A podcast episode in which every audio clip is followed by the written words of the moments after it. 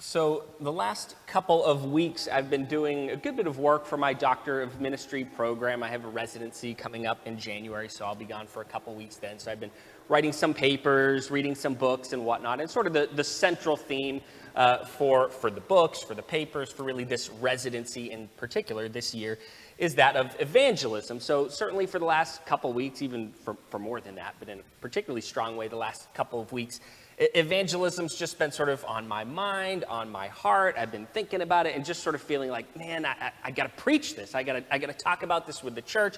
Got to share this. Just sort of the Holy Spirit's leading, and He sort of put that on my heart that hey, this is something that I need to preach on, share with the church. And, and when the Holy Spirit says go and, and do it, you say, all right, we'll do. Amen.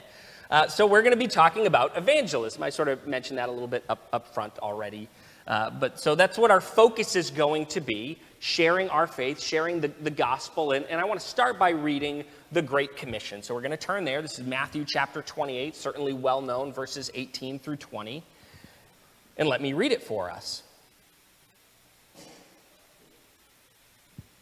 says, Then Jesus came to them and them would be the disciples. So this is particularly the disciples that he's speaking to, giving this great commission to. But, but don't think that sort of this is just for them and then they do it and then it's done and we don't have to worry about it. Certainly, while it's given directly to them, the, the, the sense of it is that really all Christians are invited into this wondrous work, this great commission, and are given this commandment by the Lord. So then Jesus came to them and said, All authority in heaven and on earth has been given to me. Therefore, go and make disciples of all nations, baptizing them in the name of the Father and of the Son and of the Holy Spirit, and teaching them to obey everything I have commanded you.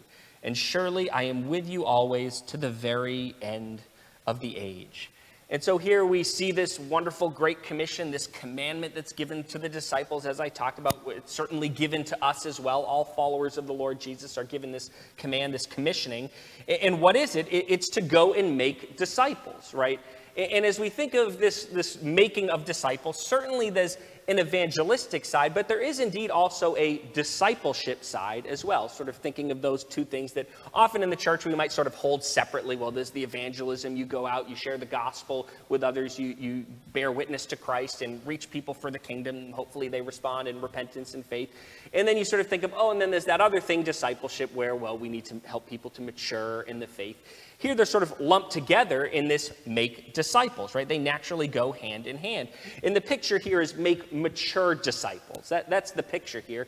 And so it involves the evangelistic side of things. And we see that in the baptizing them in the name of the Father and of the Son and of the Holy Spirit. That certainly captures that evangelistic side. If you got to go out and you, you got to reach people where they are in the world, those who are lost, who don't know about Christ, go out into the world, go out among the nations and proclaim the gospel right? And, and, some, of course, will respond with repentance and faith, turn toward the Lord. And then what are you to do? Of course, you're to baptize them. They're to be baptized. But then we also see the discipleship side of things, right? It goes on and says, and teaching them to obey everything I have commanded you. And surely I am with you always to the very end of the age, right? So there's that teaching them to obey everything I've commanded you. So there is also that discipleship side. It's not just, we'll go and win converts to Christ and then just sort of like let them stay as immature believers and never really teach them any more about the faith and how they're to live and, and obey the Lord. No, the picture is make mature disciples, and that involves the evangelistic side, but also the discipleship side. Now, for today's sermon, certainly we've talked about discipleship at other times. We've, we've, also talked about evangelism at other times. But for today's sermon, I really want to focus on the evangelistic side. So we'll sort of put the discipleship on the shelf that can be talked about at another time, right? It's sort of too much to talk about all at once. So we're going to focus on evangelism.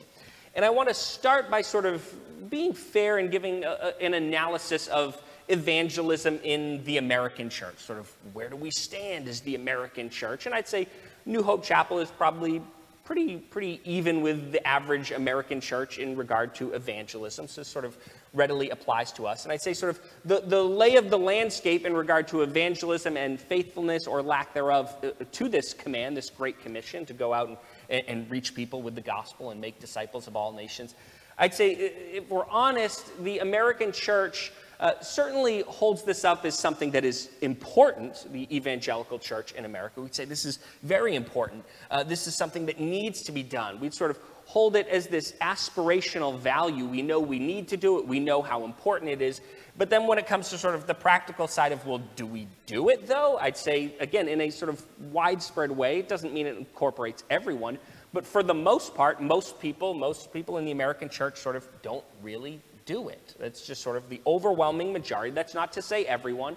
There's certainly those who, who make evangelism a priority and they're out there, whether you know, amongst their families who may not know about the Lord, or friends or co-workers in their neighborhoods. They're just sort of witnessing to people at every opportunity. There are those who do that, right? But sort of in a general way, what characterizes most American Christians is this attitude of, I know it's important, I know I should do it, but uh, it's just, I don't want to do it myself. And practically most really don't do it. And there are a lot of reasons for that, whether it's just sort of buying into the cultural mindset of, you know, whatever you believe on your own, in your own home, that's fine. Believe what you want, but, but don't bring that out into the workplace, the public sphere. When, when you're sort of out in public, you keep that to yourself, keep it private. Don't sort of throw your faith in my face. And so we sort of buy into that. I think for a lot of people, there can be sort of a sense of fear over sharing the gospel with others, kind of that mindset of, how are they going to respond? Are they is this just going to, if I try to share with this person, are they going to like snap and, and, just sort of go off on me and yell and rant and rave? Uh, maybe it's a feeling of like, I, I, you know, I know the gospel message, but I don't really know how to share it. I'm not, I don't have a way with words. I'm not the most eloquent person. Surely there's someone better than I to go and do this and witness to others. Or what if they have a question and, and maybe I don't have the, you know, the right answer. I, I, won't be able to answer it on the spot. Often I think there's, there's all those hesitations about I'm just not ready, I'm not skilled enough, uh, sort of, I, I don't have the right methods or means to how do I steer a conversation toward, you know, from whatever it is, sports or the weather, to suddenly talking about spiritual things and Christ and the gospel and sort of feeling like I don't have the right methods, I don't have the right skill, I'm not well equipped. And again, you could go on and on, the long list of, you know, things why, why we don't share the, our faith, why we don't share the gospel. But for a great number of American believers, right, we let things get in the way. We let those obstacles get in the way. And even though we hold this up as something important, we don't actually wind up going and doing it. And what I want for us is then to think about that and say, sort of, how do we solve that problem? We want to correct that problem. And again, to be fair about New Hope Chapel, I'd say that probably reasonably characterizes us as well. It's not like that's the average American church, but we're so different. I'd say we're, we're in rather the same place that I think all of us would, would hold this up as something important, say we need to do it. It's important. There are lost people out there. We want to share the gospel. We want to reach them with this wondrous message about Christ that changes everything. But again, then practically, I think all those same obstacles come up. I'm not the best at, at, at, communicating these things. I'm not skillful. Maybe we're a little fearful. We don't want to risk a relationship, whatever it might be and we wind up not doing it. And again, we, we need to correct that. We got to say, no, we know that this is important. We've been given this command. It's not just for the 12 disciples, or at this point, 11 minus Judas, you know. Um, it's for all of us. We're all given this great command. We're all given this great commission, and we need to faithfully live it out. And, where we're going to go with this, and what I want to be sort of our, our central thrust and takeaway, is that we just need to get out there and do it right? We, we so easily make all those excuses. I think often our mindset is sort of, once I reach the point of feeling like I, I, I can do this, I, I, can do it in a skillful way, I have all sorts of skill in, in sharing my faith, I feel like I can communicate the gospel well, I've sort of thought through all sorts of methodology of how will I approach them, how will I share it, and so forth. Once we feel, our, our attitude sort of, once I feel like I have it down and I feel comfortable and, and sort of that puts my fear at bay, then I'll be ready to go out and start sharing the gospel. But the reality is, is you're never going to reach that point if you don't get out and start doing it and sharing. We're sort of waiting for ourselves to become experts in evangelism and saying, you know, I'm, I've never really tried it. I'm not that great at it, so I'm not going to go out and try it. Once I become an expert, I'll read books, I'll, I'll listen to sermons, and hopefully then I'll become some expert, and then I'll go out and I'll start doing it. But the reality is, the way you're going to learn, the way you're going to become all the more skillful in evangelism, you'll sort of learn better methods for how to maybe approach certain topics. How do you approach someone who, who, you know, whatever conversation you might be having, how do you sort of then take that and bring that to spiritual things or wherever someone stands in their walk with the Lord? Maybe your approach might be different depending upon that, but all sorts of different methods and how to connect with people, right? You're going to learn all of that by doing, by practicing, by getting out and actually doing it rather than saying, if I just sit on the sidelines and I read every book and I, I watch videos and, you know, I, I listen to sermons, then once I become skillful enough, then I'll be ready to go out and do it. And it just doesn't work that way. I mean, just sort of to use sort of a, a sports parallel and metaphor, it would be like me saying, oh, you know, I love hockey and I'd love to be this professional athlete and play in the NHL. And the way I'm going to become great is by never getting off the bench and getting out on the ice and actually doing it. But I'm just going to, I'm going to read as much as I can about how you skate and how to stick handle and how to have the perfect slap shot or wrist shot or backhand, how to stick handle. And I'm going to read about it. I'll watch video from the NHL and I'll study it. And then once I think I'm perfect and I'm sort of professional level, then I'll step out onto the ice and I'll start doing it. And surely I'll be great. I'll be an expert. And of course, that sounds like foolishness. You're never going to learn it. You're never going to be good doing it that way. You can learn little bits from books and so forth. But ultimately, the way you really learn and become skillful and get better is by going out and actually doing it. You got to get out on the ice, start practicing, start playing, and you'll, you'll grow and improve as you, as you do that. And that doesn't just go for sports or whatever else it is, it goes for evangelism as well. You can't sort of become an expert in it and the best in the world just by studying it. You need to get out there and just start doing it. And as you start doing it, then you'll get better. You'll get more comfortable. You'll sort of learn different methods of how to approach different people and the best way to do it, right? And so ultimately, where I want us to go is to, to just say, we just got to get out there and do it. We've been commanded to reach people with the gospel message, to go and make disciples of all nations. We've been commanded to bear witness to Christ everywhere we go, wherever we are, with our families, friends our neighbors are, are in, in, in you know, school or coworkers, in the workplace, or while we're just out and about at a mall or a grocery store, whatever it might be in our communities, we're called to bear witness to Christ. And we can't let all of those obstacles get in the way. We just get to say, even if I may not be the best, even if I feel ill equipped, I know the gospel message. That means I'm equipped to go and tell others about it. And we need to just get out there and start doing it.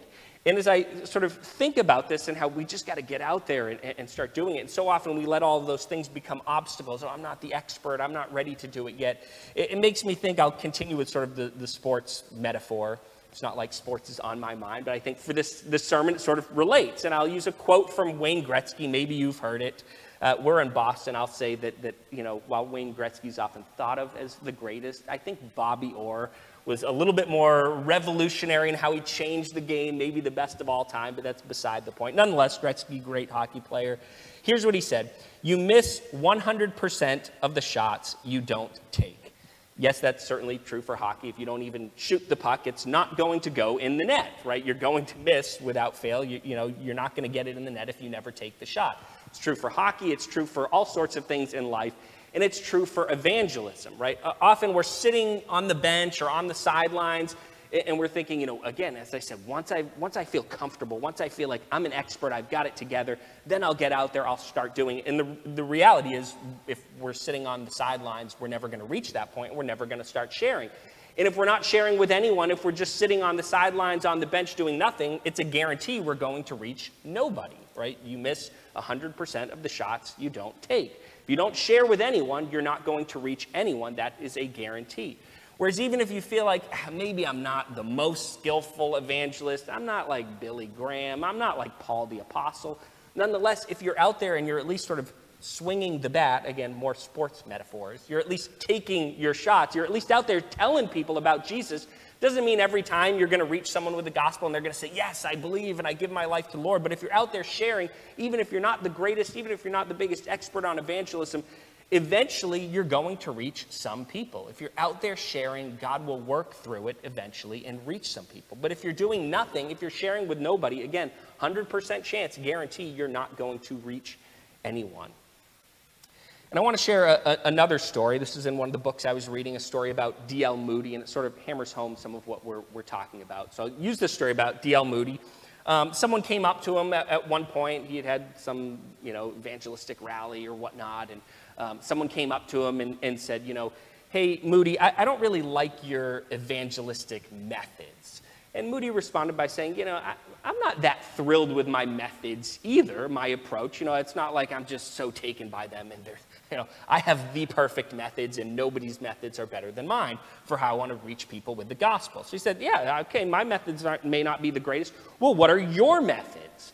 And the guy's response was, Well, I don't have any methods. Basically, I don't share the gospel with anyone. And Moody's response was, Well, I, I like my way of doing it, my methods, better than your way of doing nothing and telling no one about Christ. Sort of like my method may not be perfect. Maybe I, I haven't fully arrived. Even someone like Moody, who's a great evangelist, yeah, my methods aren't perfect. I could improve. I could be better. That's fine. But at least I'm out there telling people. Your, your approach is to say, you know, hey, uh, I'm not going to do anything until I've reached the perfect method. I'll sit around criticizing people like Moody or whoever. This is sort of this guy's response. And, and until I reach the perfect methodology and I'm an expert in it and, and everything's perfect, then finally maybe I'll go out and start talking to people about Jesus.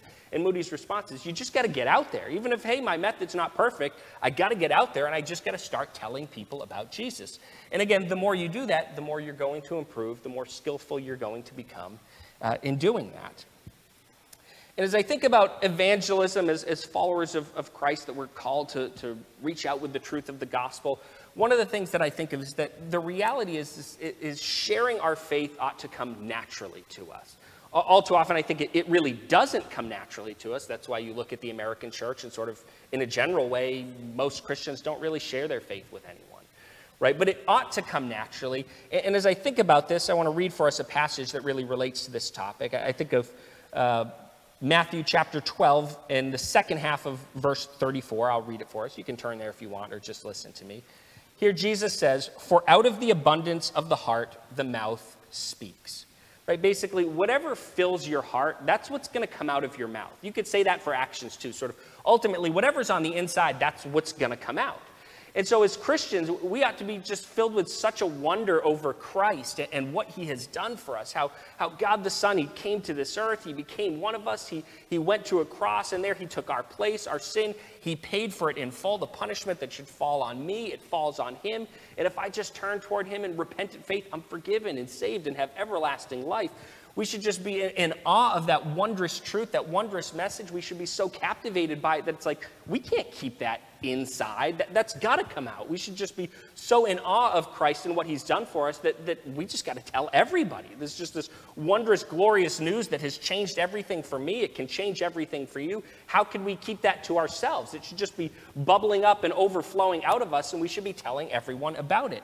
And the truth is, I think you even see that with, with young kids. I can think of plenty of, of stories, and in particular, what sort of comes to mind for me uh, is that of, of James. I'll use him here as a, a, wonderful example. I remember one time where a new kid had moved into the neighborhood on Robin Road, just a few houses down. They just moved in. Um, I think we were actually away when they moved in. It was in March, and we were visiting my parents, and then we came back, and it's like, oh, there's someone new at the bus stop you know. And so we wound up meeting this new family, and, and they had two kids. Uh, one of them's about Rachel's age, a girl who's Rachel's age, and then a son who is in James's grade, same age, not the same class, but so then they're getting off the bus together, and, and, you know, to walk to their house, they wind up going by our house. So we wind up walking back, we're chatting. Uh, the kids wind up staying over, and James is, is just playing, and, and Peter as well. They're just playing with, with this kid who's, who's James's age. And he just winds up starting talking to this kid and saying, Oh, do you, do you believe in Jesus? You know, and, and start telling him about Jesus and the gospel. And this is just something that's important to him. Jesus is at the center of his life. This is a priority for him. He loves Jesus. He loves what Jesus has done for him. And what fills the heart, that just comes out. That's just the way kids are, right? They, they don't sort of have that same filter where we think of, you know, how, in a sense, the culture has sort of poisoned us and we think we can't share those things with other people because what if they might be offended and we don't want to rock the boat and maybe they don't want to hear it. He's just a kid and it's like, man, this, this is awesome news and I know it and maybe you don't, so let me tell you about it right? And, and that does come naturally, but we've sort of bought into that, that culture alive, like, no, you gotta, you gotta stuff that down, keep it inside, don't tell anyone, keep it to yourself. Uh, and so we wind up doing that. But it ought to come out of us naturally. It shouldn't be something that we sort of have to force out of ourselves somehow. It should be we're just welling up with so much joy over this wondrous thing, Christ, and what he's done for us, that it's like, I can't contain it. I can't keep that to myself. I've got to tell everyone. I just got to go out there and shout it from the rooftops and tell everyone I bump into all about Christ and what he's done because it changes everything. And it's so wondrous. right? And, and as I think about it, to, to even use other examples to illustrate that, it's sort of like, you know, maybe you think of, well, you're a big sports fan. Again, we'll continue with the whole sports thing if you're into sports. And, maybe think, oh, you're just a huge Pats fan. I know we have some big Pats fans here, so it makes for a good example you know, if, if in your heart is just this love for, for this sports team, you love the Patriots, you think they're just the greatest. I know they're maybe not quite what they used to be, but you know, even if you want to like rewind to Tom Brady years or whatnot, think, man, they're just the best, and he's the best quarterback, and they're so amazing. Do you have a hard time going out and talking to your friends about the Patriots that you love and you think are so wonderful? Most people don't seem to have a hard time because again, that's just something that's on the inside in their heart, they love the sports team, they love football, they, love the home team, and they just want to talk about it. It just naturally comes out. Or you think of grandparents and they're just like smitten with their grandkids, and they think, oh, my grandkids, they're the best. They're the cutest. Like nobody's got grandkids like my grandkids. Again, it's not like you have to like really work hard to, to tell someone else about your grandkids. No, it just naturally overflows. It's like you're just, you have so much pride in your grandkids. They're great, they're wonderful, and you have no problem telling anyone and everyone about them. It should be the same way with the gospel. What, what fills our hearts, there should be this, this great love for Christ and just a sense of wonder about what he's done for us. And it should naturally come out, just as other things that fill our hearts naturally have a way of working their way out, and we wind up speaking about them.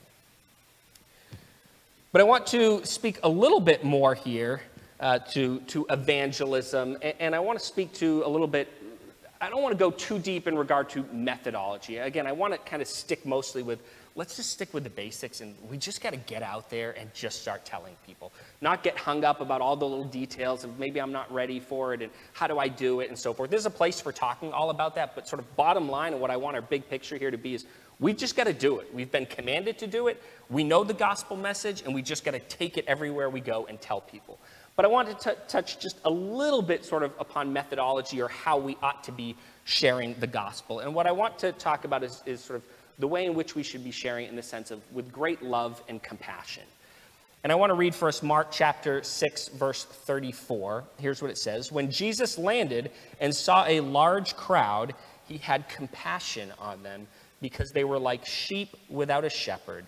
So he began teaching them many things. Right here's Jesus. He sees this crowd and he just has compassion on them because they're, they're like, they're like a, a flock here. They're like sheep without a shepherd. And when I think of that sheep without a shepherd, that feels like it so readily describes our world these days, where you have people and, and they sort of they have no direction, no purpose, sort of the masses all around us. Think of sort of our world, Western world, America.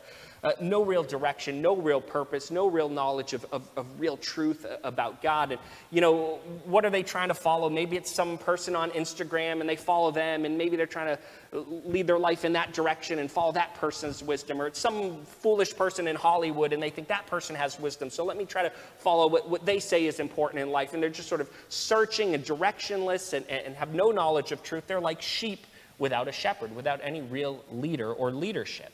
Right? So when I think of our world, I think of it readily applying to what Jesus is saying here. He sees these crowds, these masses, and they're like sheep without a shepherd, and he has compassion on them. And so what does he do?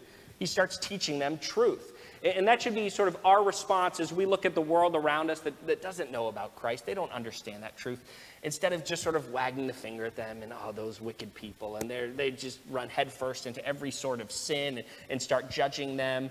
Well, there might be factual truth about the great sin in our world and so forth. Our response shouldn't be sort of this judgmental and, and we drop our battle lines, it's us versus them. Rather, there should be a sense of, of just great compassion and love and just I, I, don't want that for them. I want the best for them. And, and what I want for them is to understand the truth about Christ, to come to saving faith in Him, to receive forgiveness, salvation, everlasting life. And, so as we approach as we approach evangelism, I want us to be doing it in a way that's that's filled with compassion and love. It can be all too easy, I think, to maybe even just sort of be neutral and sterile toward whoever you're sharing the gospel with. Maybe it's uh, some sort of coworker, they're just sort of an acquaintance. And, and, in the back of your mind, you're thinking, I know, I know Jesus' command. I, I've got to share the gospel message. So here's an opportunity. I'll tell this person about Christ. But do you really care about the person? Do you care about them deeply, or are you just sort of going through the motions of this is what Jesus tells me to do, so I should do it, right?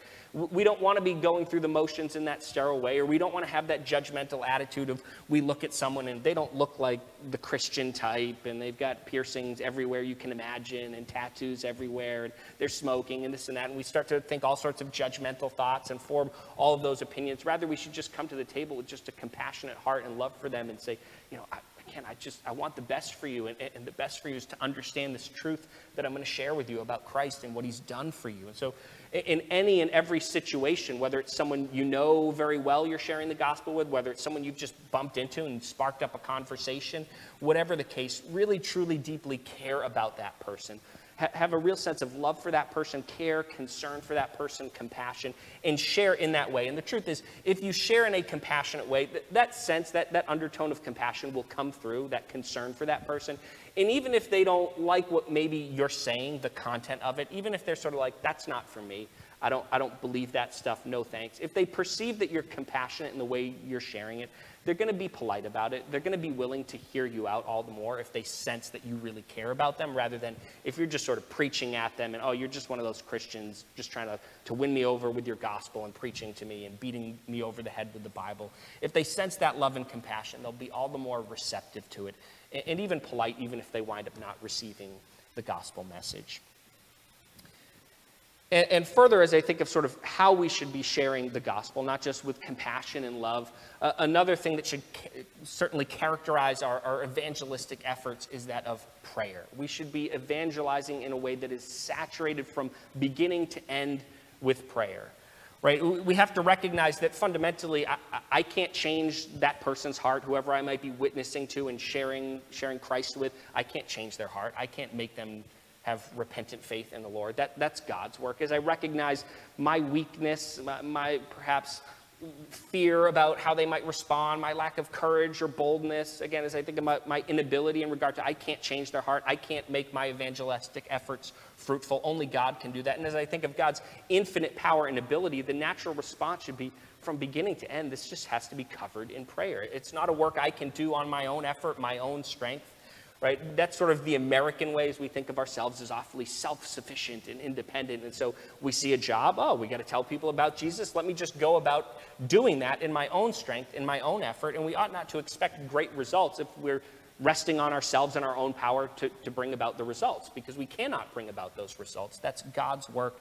And so our response should be to recognize this is God's work. We're, we're just a tool in His hands. He doesn't need us, yet He delights in using us in this process. And we should just come before Him in, in, prayer. We should be saturating our evangelistic efforts in prayer, saying, God, give me the boldness to faithfully proclaim the gospel, and give me compassion and give me love for that person so that it, it genuinely comes across that I care about them. Lord, put before me day after day opportunities to share the gospel with people. Put those opportunities before me in, in daily life to witness to others.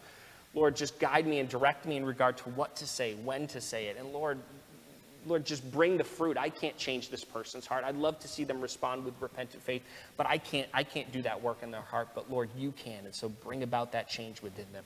From beginning to end, we need to be saturating, covering our evangelistic efforts in prayer. And I want to read a, a quote from Armin Gesswein. And he writes here and he says, Prayer is the lifeline of New Testament evangelism, the oxygen for its holy fire. The New Testament was born in prayer. It knows no evangelism without prayer, and no prayer which does not lead to evangelism. God has joined these two, God has joined these together in one piece, and no man must separate them.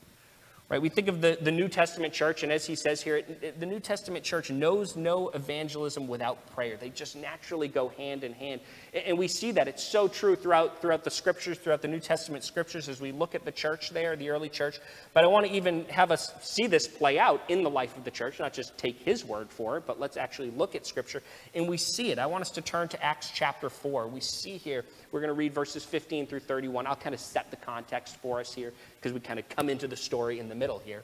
But what we're going to see again is that, that for the, the early church, that New Testament apostolic church, as they approached evangelism, never was it sort of with the mindset of, I, I can do this, I can tackle this on my own, no problem, I don't need God, why come to Him in prayer? But, but again, the immediate response is we got to come to the Lord in prayer about this. And so, to set the context here, so Peter and John had, had gone to the temple. Uh, and they wound up, as they were there, there was a, a, beggar who was there, and he was lame, and so they wind up healing him. And then everyone's shocked. It's like, we know this guy. He's here begging all the time. And, and look at him, he's walking. And so Peter takes advantage of this opportunity, and he just, he just preaches. He just starts telling everyone about Christ. And of course, sort of the, the Jewish leaders, they're not taking kindly to all of this. We don't want to hear about all this Jesus stuff. So they wind up arresting Peter and John. They bring them before the Sanhedrin, the ruling council uh, of the Jewish people. And, and so that's sort of where we now come in in our story. They're before the Sanhedrin.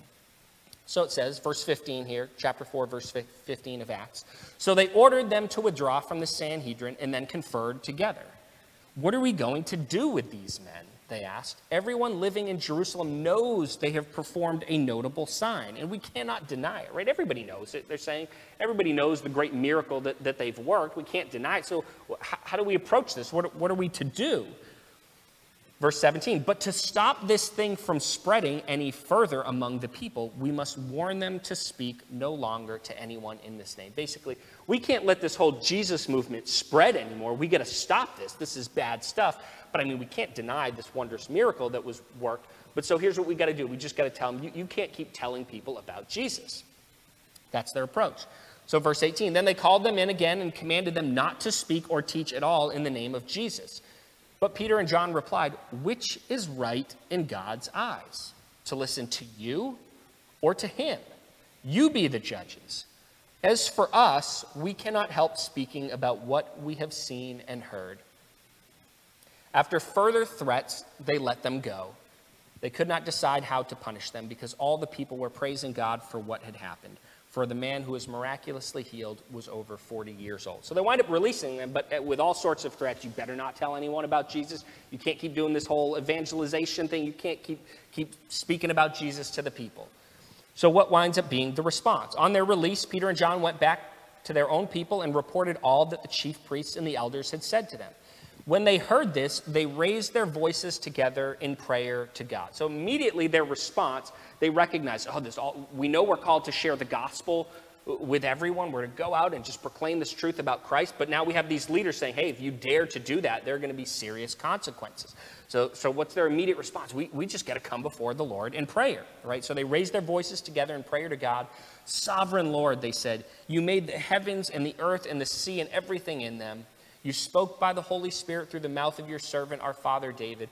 Why do the nations rage and the peoples plot in vain? The kings of the earth rise up and the rulers band together against the Lord and against his anointed one. Indeed, Herod and Pontius Pilate met together with the Gentiles and the people of Israel in this city to conspire against your holy servant Jesus, whom you anointed. They did what your power and will had decided beforehand should happen. Now, Lord, consider their threats and enable your servants to speak your word with great boldness.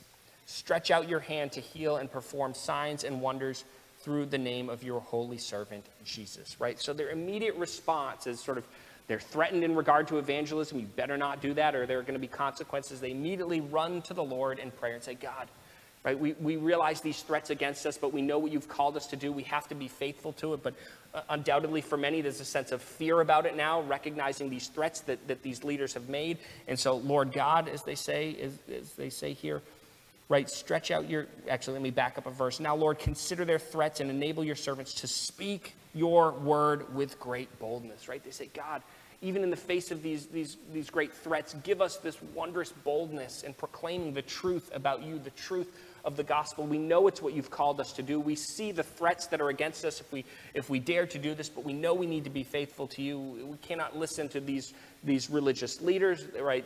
They're going contrary to what you have commanded. We know the truth about you. We know we need to proclaim the truth of the gospel. And they run to the Lord in prayer and say, God, just give us boldness that we might faithfully carry this out. And then what's the result? Verse 31 After they prayed, the place where they were meeting was shaken and they were all filled with the Holy Spirit and spoke the word of God boldly. Right? They're filled with the Holy Spirit. God answers their prayer wondrously. They're filled with the Holy Spirit. And what do they do? They go out and they proclaim the word of God boldly, with great boldness. And so their immediate response in regard to evangelism was we got to pray about this stuff.